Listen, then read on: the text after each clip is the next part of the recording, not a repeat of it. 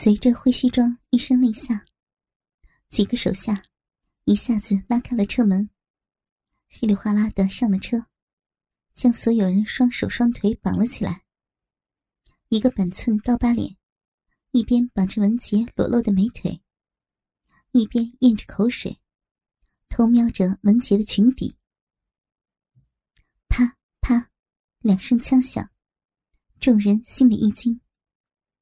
司机被一个扎辫子戴墨镜的打手拖下了车，开枪击毙了。最后小辫子自己跳上了驾驶室的位置。文杰看着活生生被打死的司机，一时间还没有回神，便被那伙人用黑布带套住了头。车子发动了，听着汽车的发动机声和自己在布袋里的呼吸声，文杰终于开始有时间冷静下来思考。这个含笑显然是周雄的仇家，他们这次绑架显然是针对周雄的，但是他们为什么会在这条秘密通道设埋伏？唯一的答案就是张勇。张勇必然是想利用这次机会一箭双雕，除掉自己和周雄，而他为了这个计划精心筹备了一个多月，而自己却和他同居了一个月，做爱无数次。这就是为什么张勇在这最后一天准备了警服去满足他一直残留的遗憾。这就是为什么自己临走时张勇那略带一丝不舍的眼神。这就是为什么这一个月内张勇每天都拼尽全力和他做爱，而自己却对这个十恶不赦的人产生了一丝灵敏，一丝依赖，甚至有那么一点点时刻真的把他当成了自己的老公，让自己的身体和精神都去接受他。这一切的一切让文杰无法原谅自己，那种感觉甚至跟得知小魏牺牲的那一刻有过之而无不及。不知不觉的眼泪沾湿了黑眼罩。哎，这小娘们吓哭了。刀疤脸的声音突然惊醒了思绪中的文杰。现在不是想这些的时候，自己的生命危在旦夕，必须想办法。半个小时左右过去，车停了，车门哗的一声被拉开，文杰被一行人解开脚上的绳子赶下车，两三个人压一个带进了一个地方。哐啷，铁门声，脚步声，回声，应该是个类似仓库的地方。哗啦啦，咔嚓嚓，锁链声。有人用手抓住了头套，头套被扯走了。刺眼的灯光让文杰头晕目眩，让他体会到了审讯犯人时的那种感受。视线渐渐清晰了，他和周雄还有阿强被关在了一个铁牢内，依然被反绑着双手。房间则像一个密室，只有一个透气窗口，昏暗潮湿。对方则有人拿着台灯照着自己的方向。打手们过来解开了手上的绳子，铁牢的门锁上了，台灯的光被按低了，光线逐渐清晰起来。文杰看见韩潇坐在铁牢外，旁边还坐着一个人，从长相上看来应该有直接的亲戚关系，只是稍显苍老一些。韩潇、韩云，你们两个小子现在胆大包天，居然敢绑我！周雄看清了两人之后首先发难，语气依然沉稳镇定。当年我跟你们父亲一起打天下，现在你们两个小子竟然敢跟我动手。周兄，你还敢提我父亲？当年要不是你，他怎么会被条子打死的？韩潇怒不可遏地吼道。韩潇，冷静，我来跟周老板说。旁边的韩云示意韩潇退下。周老板，请你来不为别的，过去的事儿咱们不提了，咱们就说说现在。第一，你抢了我们的货源，这是你的不对，作为补偿，你告诉我你的秘密货藏在哪儿，我们去拿回原本属于我们的东西。第二，你还抢了我们的项目，你依靠幕后高官拿到的那份秘密的计划书和授权书在哪儿？交给我，顺便签了这份转让协议。办完这两件事儿，我保证你平安无事的回家。签了协议又怎样？项目合作方会是你？而且，就算我照做，你也不会让我走的。这不用你操心。我们会接手每一个环节，你的幕后老板也可以成为我的幕后老板，没关系，周老板可以慢慢的考虑考虑，我们今天暂时不对你用刑。韩云冷静的回答着。还有你们俩，谁能告诉我有用的信息，我会感谢他的。说着，一个打手突然跑到了韩云身边，耳语了几声。周老板，我们失陪一下，你什么时候想明白了，让我手下打我电话。韩云说罢，带上韩潇和一群手下，起身离开了密室，命令刀疤脸和小辫子两人留下看守。是你和阿勇设的圈套。正当文杰终于冷静下来的时候，阿强突然冲过来，一把抓住文杰，大声吼道：“不，我没有！”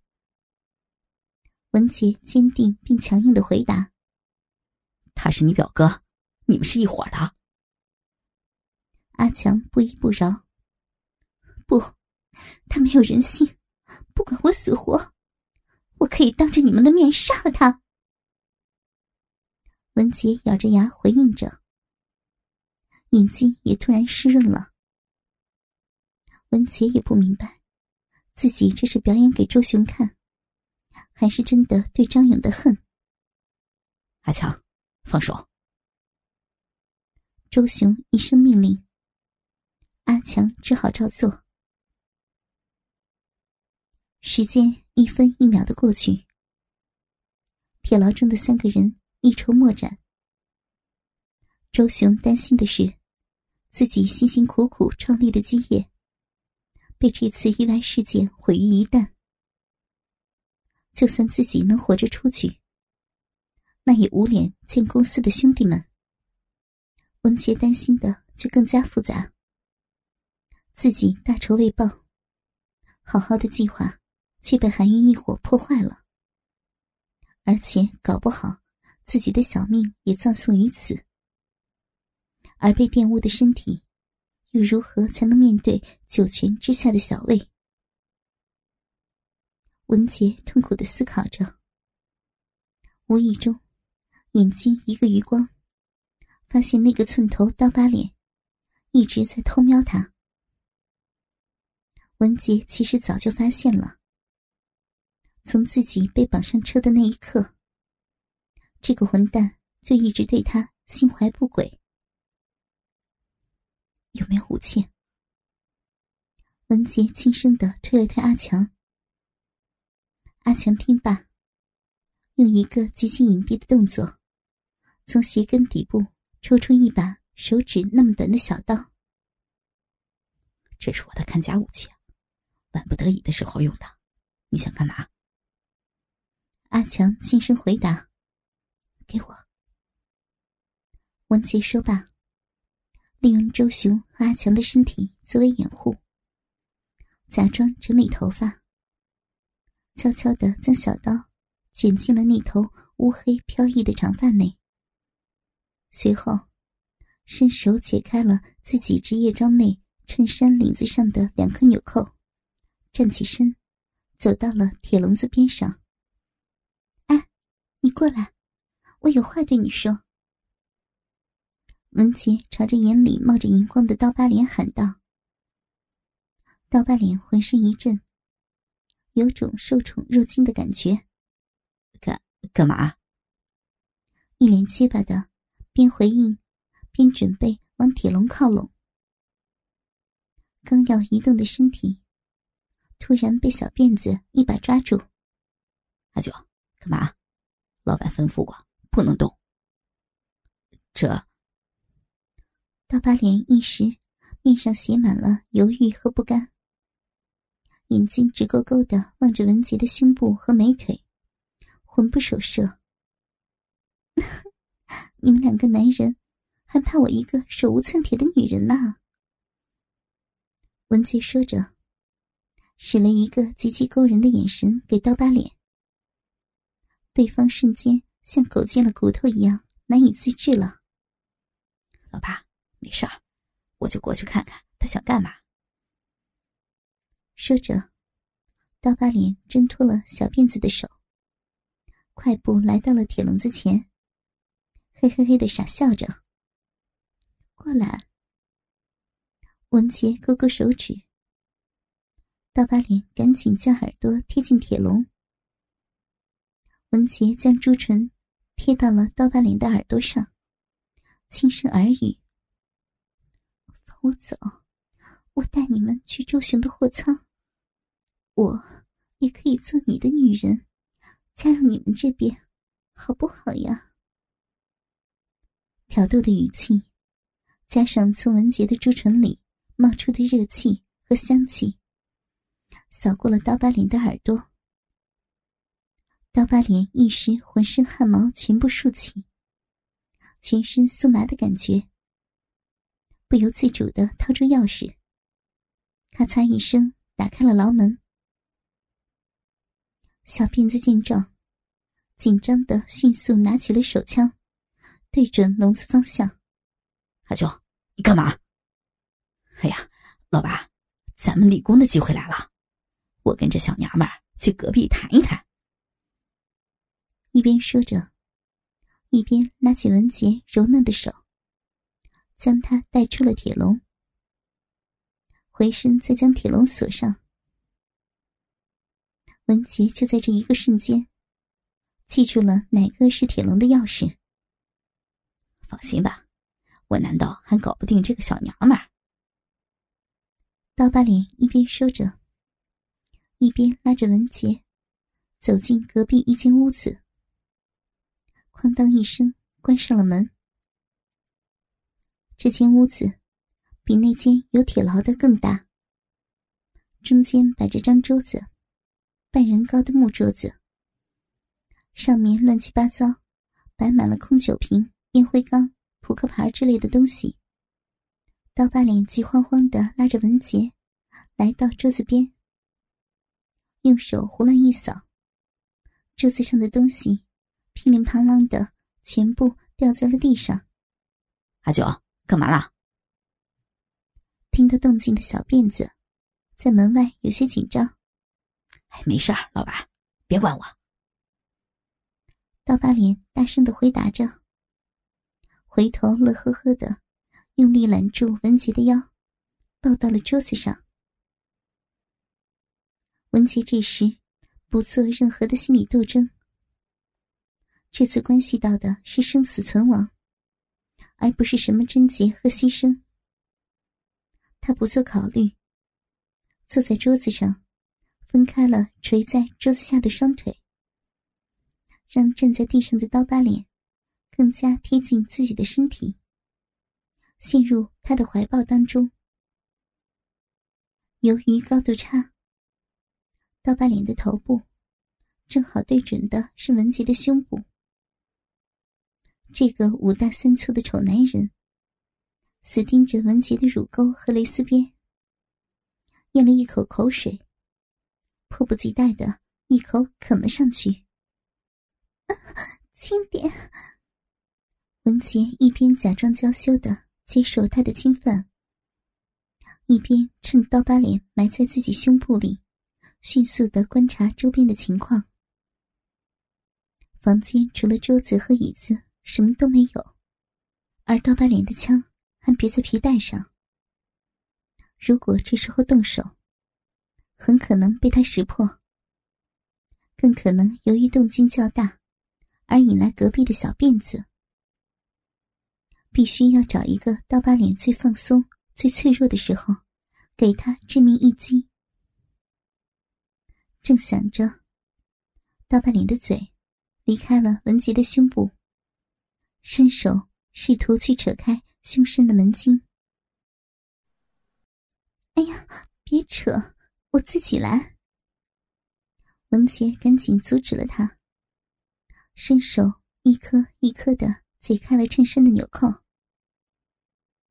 刀疤脸忍不住了，实在等不了如此挑逗的场面，俯下身子拼命亲吻文杰在桌上那双洁白柔嫩的大腿内侧，双手来回抚摸着大腿的外侧，顺势插进了裙子内部，一边摩挲着大腿上柔滑的皮肤，一边摸索着找到了自己之前就在偷看的裙底的内裤，伸出4个手指勾住内裤的边缘，迫不及待地往外拨。已经解开衬衫所有纽扣的文杰明白，这是让他脱下裤子取下手枪的唯一办法，便毫不犹豫地用双手撑起桌面，让自己的身体腾出一丝缝隙。刀疤脸终于顺利地从裙子里脱出文杰那条黑色蕾丝边的内裤，随即后退半步，将文杰的双腿抬起，让内裤顺利越过膝盖，脱出脚踝，挂到了左腿那只黑色的高跟鞋上。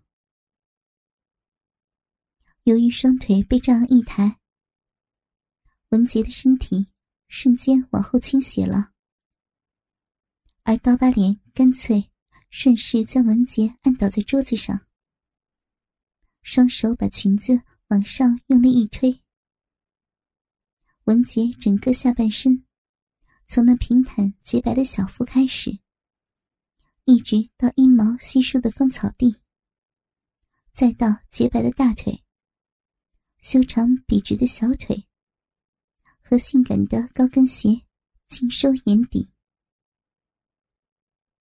这时文杰也干脆放松了自己的身体，下半身凉飕飕的，等待着刀疤脸的下一步动作。